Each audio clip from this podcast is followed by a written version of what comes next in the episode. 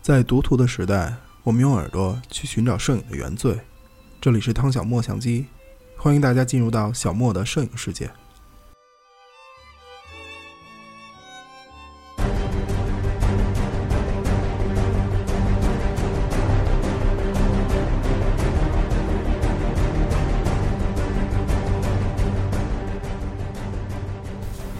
Hello，大家好，这里是汤小莫相机，呃，我是墨轩。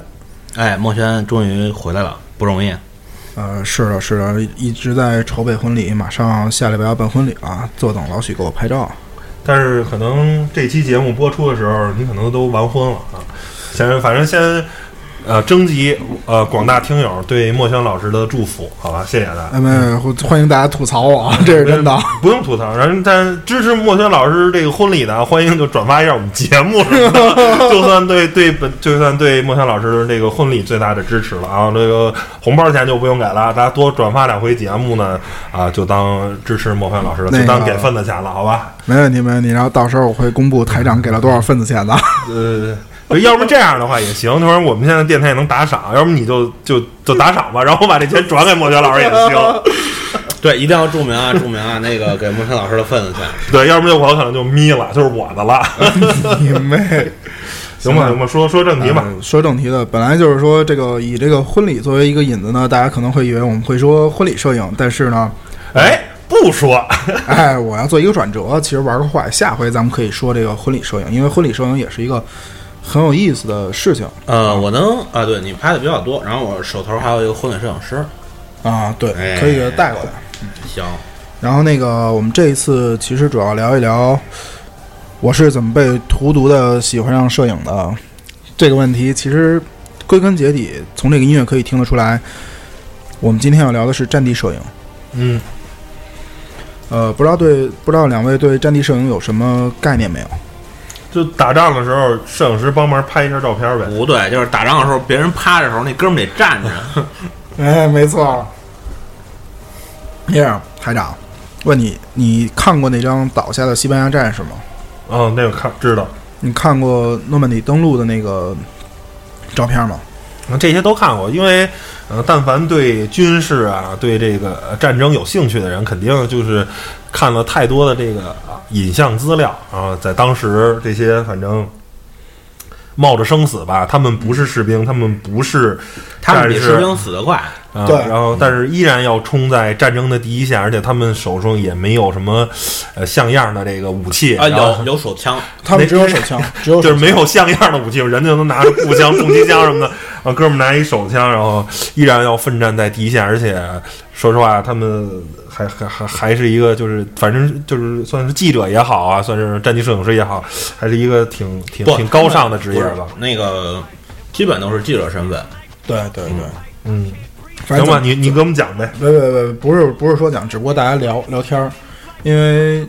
先说说这些战地摄影师最后的结果吧。他们像罗伯特·卡帕是踩地雷死了，嗯，死之前，嗯，在那个摁了快门，把自己的这个被炸掉的那个腿，包括什么样，全都拍下来了。这套底片目前还没有公布，嗯，嗯、如果公布的话，可能我会是第一个冲过去把这个画册买买回来的人。你还是把底片买了吧。买不起，卡帕的底片太贵了。第二个，第二个结局呢，算是比较好的，比如说唐诗曾，唐诗曾当年从海湾战争下来的时候，他得了那个创伤性应激损害综合症，什么意思？嗯，是能说人话吗？呃，是是人话，就是因为战争留带给他的伤害太大了，他闭着眼睛他都会就感觉自己好像还在战场上，对，就是是说精神上受到了一些刺精激神吧和身体上的一些受过一些严重的刺激之后，然后他是去疗养，疗养抑郁，然后据他在自己的那本书《我的诺曼底》里边写，就是他疗养的时候是跟崔永元在一块儿的，然后两个人吃完药之后，瞬间就变成了神经病。哦，原来崔永元是神经病。呃， 嗨，其实这是其中一个，还有一个结局是自杀的，自杀的啊，有这个我知道。嗯自杀有很多，像列文卡特，嗯像那个还有谁啊？就是他们经常是像列文卡特自杀原因，一方面是舆论，另一方面是他受不了这种压力了，嗯，天天在看死亡，很多人都在说，呃，那你是不是你们已经麻木了。嗯，其实我觉得，对于一个战地摄影师来说，他们之所以选择这个职业，我想可能很多人都是为了去表达自己的一个理想，去想把这个世界，呃，最丑恶的东西去给它展现出来。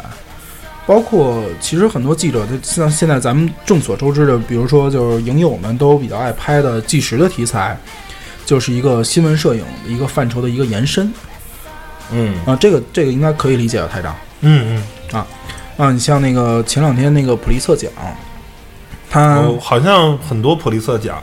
呃，其实不光是二战啊，对对对包括到现在也有很多表现，比如伊拉克战争啊，啊，比如什么这个海湾战争啊，就是好多的这种有关于战争的这些，或者说战后的吧，嗯比如难民题材啊，或者是呃，包括其实那个倒在小海海滩上的那个小孩儿，其实这也是算是战争的后遗症吧，对对是因对对为就是因为这个叙利亚这个国家，因为内受内战影响嘛，然后。呃，就是相关的这种题材，一直是嗯、最能打动人的这个这个这个题材吧。就是我现在脑中想到那张照片，其实我还是有就有点鸡皮疙瘩起来，有就点是感触是吧？就是让让人看到这样的照片，我觉得特别的，就是那么点儿瘆得啊慌一那么点儿一个小孩儿，就就是一个三五岁的一个小孩儿，然后就就就倒在沙滩上了，然后就也没人管，就你你内心中最薄弱的那个东西就会被唤醒。这而个且我觉得人都是有善的这面的嘛。对对对，这是一个。其二一个还有一个就是，呃，今年普利策奖，其实什么样的照片能拿普利策奖？它一定是，它可以推翻一个政府，或者说它曝光了一个某个链条中的黑幕。嗯像今年普利策奖就是血腥的鱼类，对吧？嗯就是那个那那一套东西，它是一个曝光了就是整个这个在印尼这个地方，它那个奴役捕嗯鱼的这么一个过程，包括嗯嗯，最后到那个销售链沃尔玛的销售链上，是是是是是然后当时是普利策那四个记者真的很强大，他们就是因为全世界人都在关注这个问题，全世界很多记者都在关注这个问题，嗯他们约好了，在这个问题没有得到解决之前，我们一律不发布这个新闻。嗯他们后来拿他自己的采访的材料交给了那个印尼政府，交给了马来西亚政府，嗯这些人被救出来之后，他们把它做成了新闻，嗯，一举就是获得了普利策奖。然后在西方的这些媒体的眼中，新闻并不是被称作 news，它还被称作 story，嗯是故事。嗯这就是为什么，呃，我们在第一期节目的时候聊到，呃，照片永远是在给人讲故事，嗯包括呃其实，在 D Day 我们的诺曼底登陆的时候，卡帕是跟着幺零幺空降空降师从那个英吉利海峡飞过去，然后直接降在诺曼底的那个沙滩上。嗯当时错了不是沙啊、滩错了啊，是在里边儿，是里在边儿是里边儿在沙滩里边儿啊，沙滩里边儿，但是当时是是落到海里边儿。然后据卡帕自己回忆，当时落到海里的时候，他当时就是拍了很多照片儿，嗯但是这几张照片全都丢交了。但是这些丢交的照片却是真真正正成为经典的照片。嗯，这个我觉得也就是所谓的呃战争摄影也好啊、或者是叫纪实，他们可能不追求精准的对焦，不不是追求呃不是不是不不不是追不是求，不是不追求，他是必须要追求，但是有很多时候是没办法，没有办法嗯。像他落在那个水里的时候，当其他的战士拿起枪往前冲的时候，他是要背对背对敌军嗯去拍那个战士们在水里面。对，而且他一照直片站着的，基本上就是最好的目标，对，嗯不打他打谁？就是还是不追求嘛，追我只要把这个这一刻记录，而不是像咱们所谓的不是风光不是摄不是不是影，不是或者不是不是？他是要把这个东西清晰的记录下来。对，一般的话，当年都手动对焦嘛，就是有条件就超焦距，没条件就对，就对，嗯，这是一个东西，而且我说一个很。很就是越战时候有很多照片，他们都用是尼康的二八广角嗯超焦距那超么焦拍距出来的。拍的。这就是为什么二八、三五、五零这三个焦段嗯是被很多的影友甚至摄影师所追崇的一个原因之一，嗯因为它的视角很广，它的视也可以离得很近。嗯卡帕曾经说过，如果你拍的不够好，说明离得不够近嗯。当然，我之所以对卡帕这么推崇，那是因为当年呃受到唐诗曾唐诗曾的毒害，因为他是一个狂人嗯这个确实说的没错，就是我的实战经验确实就是，你拍的不够好，真的就是离得不够近。对，嗯，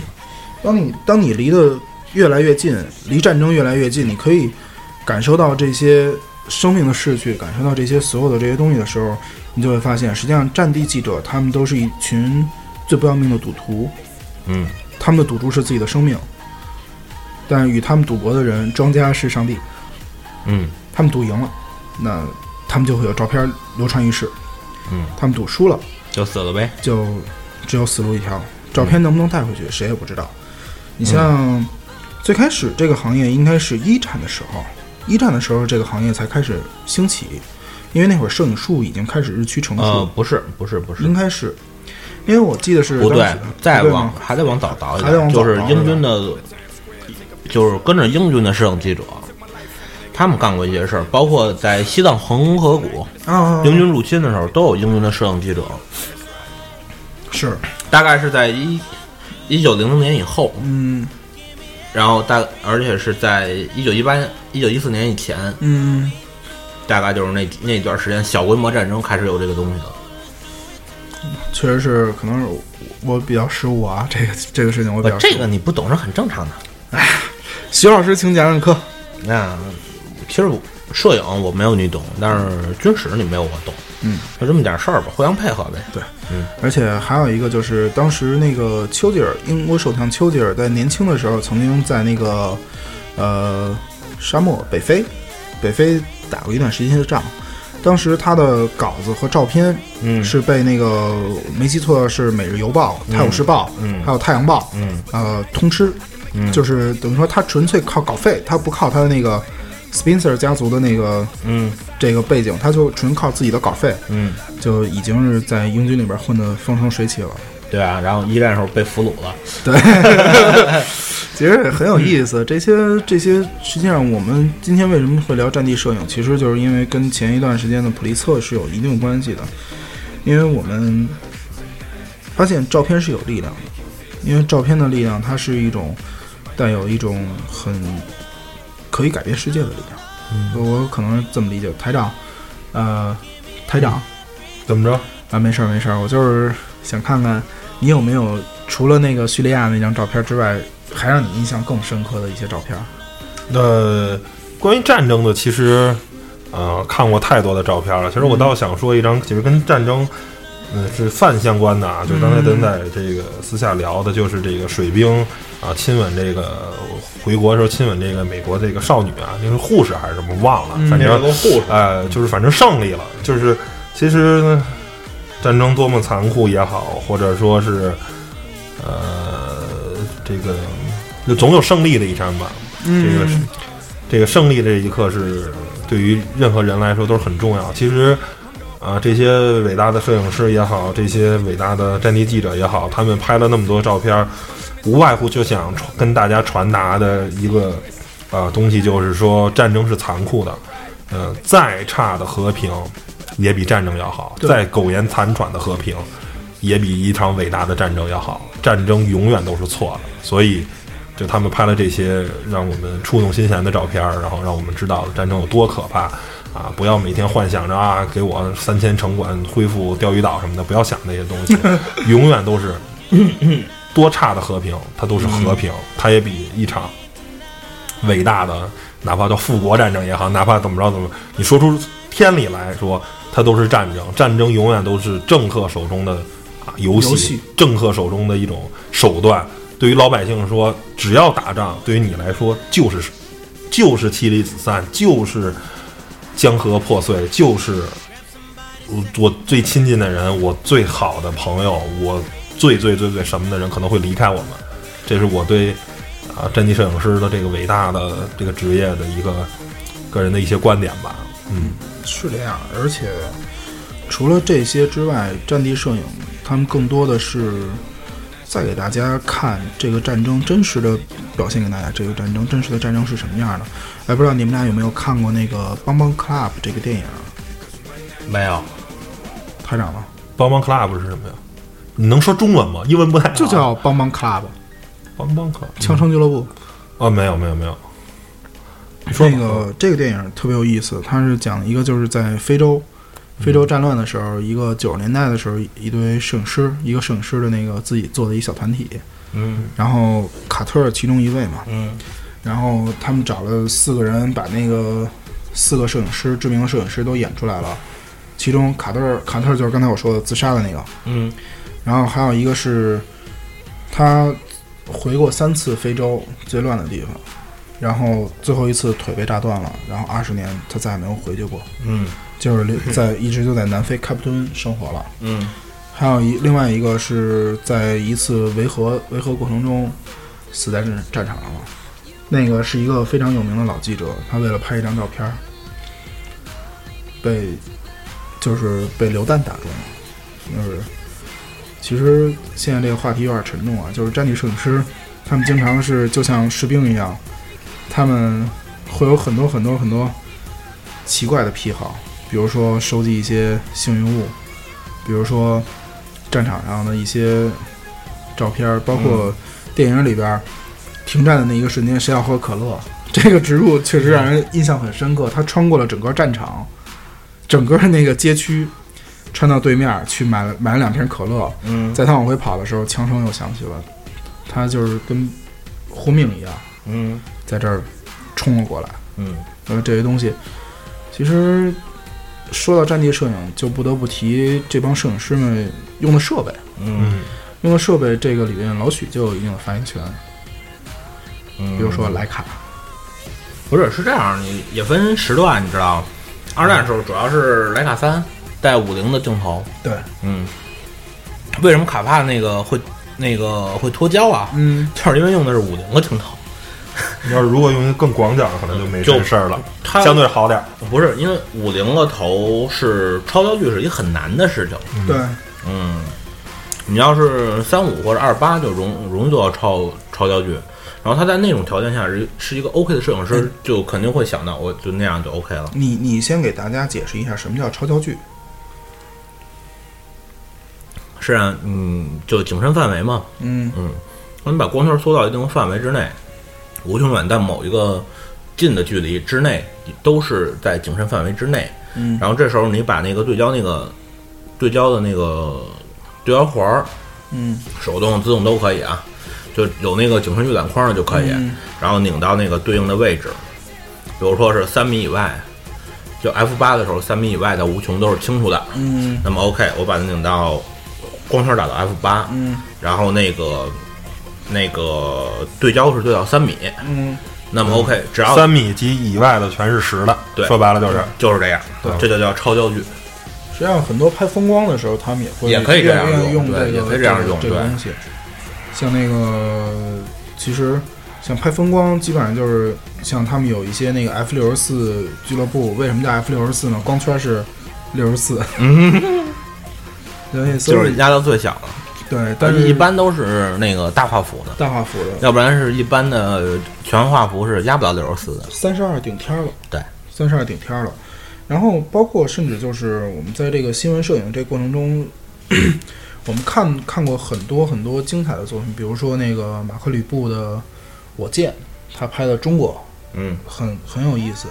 然后包括他拍的那个在脚手架上跳舞的那个油漆工，嗯，那个那张照片，我相信台长应该也看过。嗯，呃，具体印象没有，但是但是你说这个名儿，我我我是有印象的。嗯，然后包括那个后来就是前一段时间那个著名的保姆薇薇安·迈尔迈尔拍的那些美国街头，这几十年的美国街头，嗯，也真的是就是，呃，我只能说，呃，至于影像这一块儿呢，其实技术并不重要，关键是你追嗯镜头背后的头。你追求影像这颗心，嗯就你想要拍什么样的东西，嗯你想要记录下来这个社会当下的生活时代、嗯生活方式，还是想要记录下这个社会你想要让人们看到的东西？嗯，战地记者他们选择了一个去让大家看到一个最丑恶丑恶的一面，可能其实就是战地摄影，相对于所有的那个呃新闻摄影也好啊，纪实摄影也好啊，它是一个最极端的一个例子。对，嗯他是、但是我觉得，就是呃，感觉好像，嗯，就是我们看到这些照片，其实更多的时候还是二战呀，或者是呃，就是进入了二十一世纪，我觉得好，嗯个人感觉啊，就是这种战地摄影相对少了，一是哼得益于啊高新科技，第二呢就是就是单兵武器啊这种先进哈、就是很多时候你已经就是士兵就可以拍照了，他就是有摄像头的，其实不是，不，其实不是，真他的们不是。拍出来的不是东西，不是说不好不听的不不是不是照是片这儿样，只是就是那个美军的那个随行战地记者是要是要跟那个海豹是一起训练的。嗯然后当美军就是他们带的装备是标准那套美军海豹的那套装备，它除此之外还要单独背背一套 D 四，嗯，再然再后备备啊一一套套设设备设那个然后照相机什么的。对，它是要随军去同时打仗、同时记录、同时拍摄，这是就是我看了一个纪录片里面所提到的美军的战地摄影记者，就是在海湾战争、嗯，在伊拉克战争，甚至包括阿富汗战争中所起到的作用。他们的很多东西，除了就是说士兵的记录仪之外，他们会拍下很多士兵看不到的东西。其实还是有一个就是对，因为比比如说你这一坨子士兵，然后全窝在墙角上让人压住了，嗯，然后子弹满天乱飞，这时候的摄影师就会跑到子弹有可能能打他的地方，然后去拍窝在墙角那帮士兵。嗯士兵是不可能跑过去拍自己的，对，还有就是，我觉得可能是，呃，这是一个视频的时代嘛。包括其实你刚才说的海湾战争，实际已经是呃全球直播了啊。那每天新闻都在公布啊， 美军、美英联军打到呃，联合国军打到哪儿呢？伊拉克哪儿哪儿哪儿又又又又又失守了什么的。呃，就是视频已经呃相对来说更多的出现了，然后那个图片对图片的这个需求相对来说其实是少了，嗯，没有之前，因为在二战的时候你。呃，在图片都拍摄很困难的时候，你是不可能要求再说拍一个视频来，是吧？不，视频一直都是有的。一直是有的。你像那个《第三帝国》，包括那会儿有一个女的摄影导演导演，嗯，她叫拍了第那个拍叫了什么什么什么什么的胜利吧？呃《意志的胜利》，嗯然后拍的《意志的胜利》，拍但了是你那个不第三是帝国崛起不，是在那个战地啊不上，它有摆拍有占地，它是有摆拍，也有战地，同时有航拍，还有甚至包括了现在就是你所能想到的，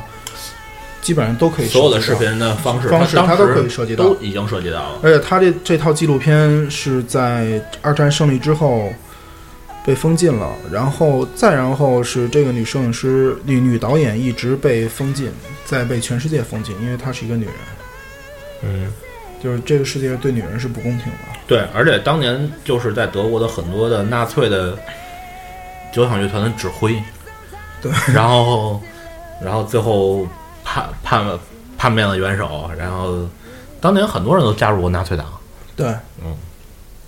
所以当时《意志的胜利》这部片子，甚至包括《第三帝国的崛起》，嗯，还有一部是彩色片儿叫什么来着？反正也是第三帝国什么什么什么什么。嗯，那个这三部片子是当时被被称为这个女女导演的一个巅峰之作，嗯绝对是一个鬼才。所以，呃，战地省师还有一个，你想出名很简单，你要站对队 伍。 我要是最后活得好，要站队队伍，对，对，其实他这已经很出名了，真的真的是这样的，就是我们不能光看到说他记录下来什么，而是真的是就是在那个时代，他们用胶片用这些东西去记录下来这些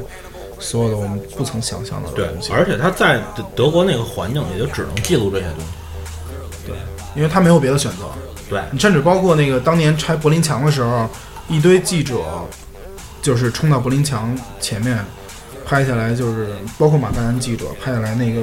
挥舞锤子砸向柏林墙，那个推倒柏林墙的那个瞬间，甚至有人在楼上，对甚至包括咱们的那个。甚至被墙砸着的都有，对，甚至包括还有就是，我再说一个故事，在在某一年北京有一个马格南的记者，嗯在北京饭店拍到了一张照片儿，嗯当他拍完了这卷儿拍完了，嗯，然后他突然发现他的周围变得特别安静，出于职业敏感性，嗯他把胶卷拿出来放到鞋底儿藏好，他鞋底儿挖了一窟窿嘛，嗯藏好之后，然后他又换了一卷儿，嗯上去在那儿假装拍，嗯然后最后进来了一票人，把他的那个卷儿扯出来了，嗯，最后他鞋底的那卷儿保留住了。你说是八九年吧？对对对对对，那是拍到了一张世界闻名的 Tankman，嗯嗯对世界文明，就是当我们看不到这些东西的时候，我们却可以在马格南的网站上，在马格南的这些出版物上，我们可以看到这些东西，甚至我们可以通过各式各样的方式去获取它。但是，我并不建议大家去获取这些资料，只不过就是当做一个影当年的影像资料。然后九十年代有一票人，一票摄影师到中国来，包括跟着基辛格访华的那个摄影师，他拍到了很多，呃，当时那个那个七十年代那个周恩来啊，嗯，这些国家元首的照片儿。就是记者这个行业呢，实际上是一个很辛苦的行业，但是这是对于中国人来说的，对于国外国外人来说，实际上他们在这个行业并谈不上辛苦，对，他们的薪水是很高的，嗯甚至换句话说就是，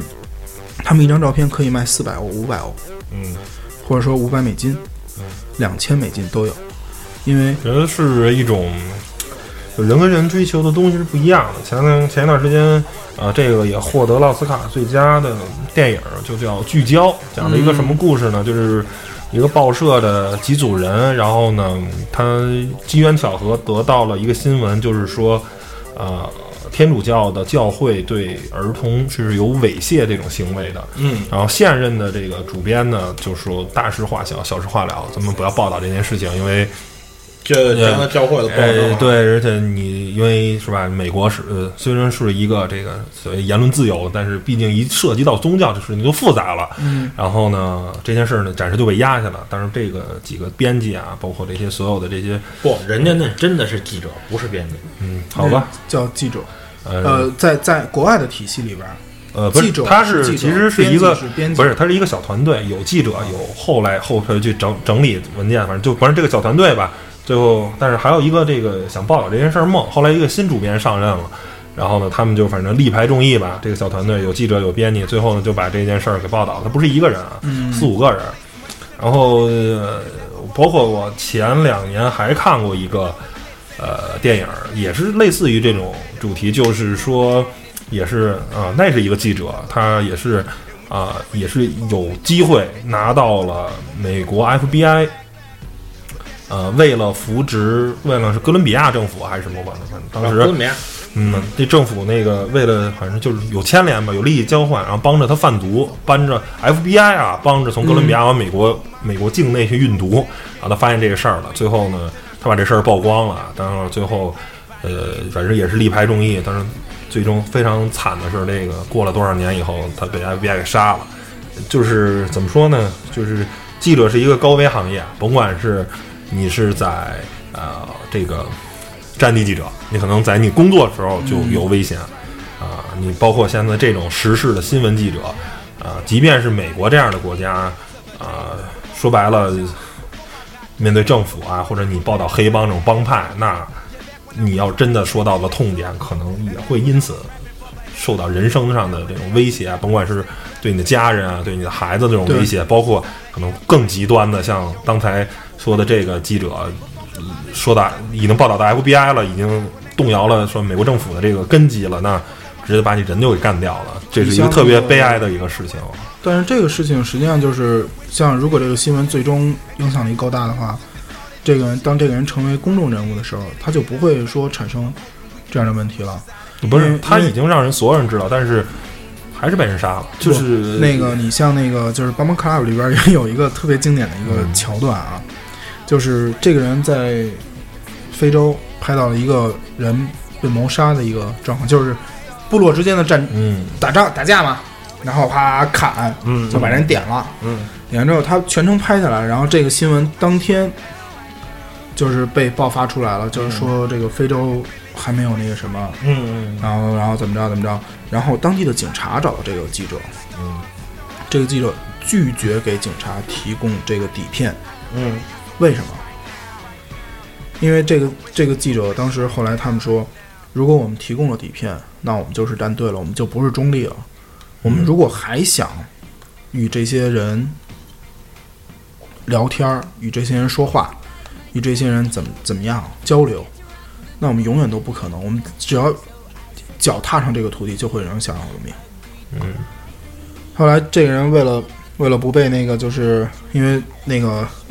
警察说，如果你不配合，那么你你就要被通缉。嗯为了为了躲避，然后开始就是拍国家地理式的照片去了，那非洲跑。但是最后，因为这个人得了普利策奖，当年拿到普利策奖之后，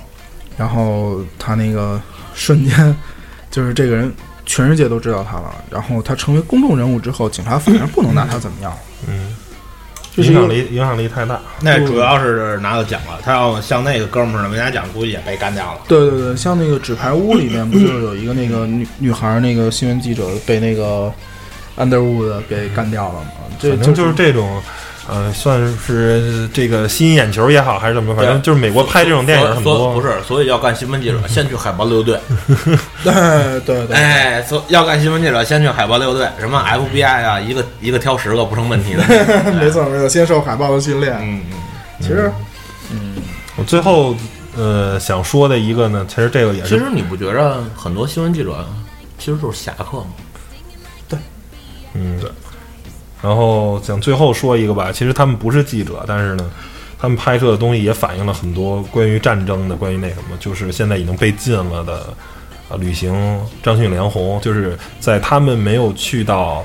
就是我们只从官方媒体看到了索马里长什么样子，我们只从官方媒体看到了现在的阿富汗、现在的伊拉克、现在的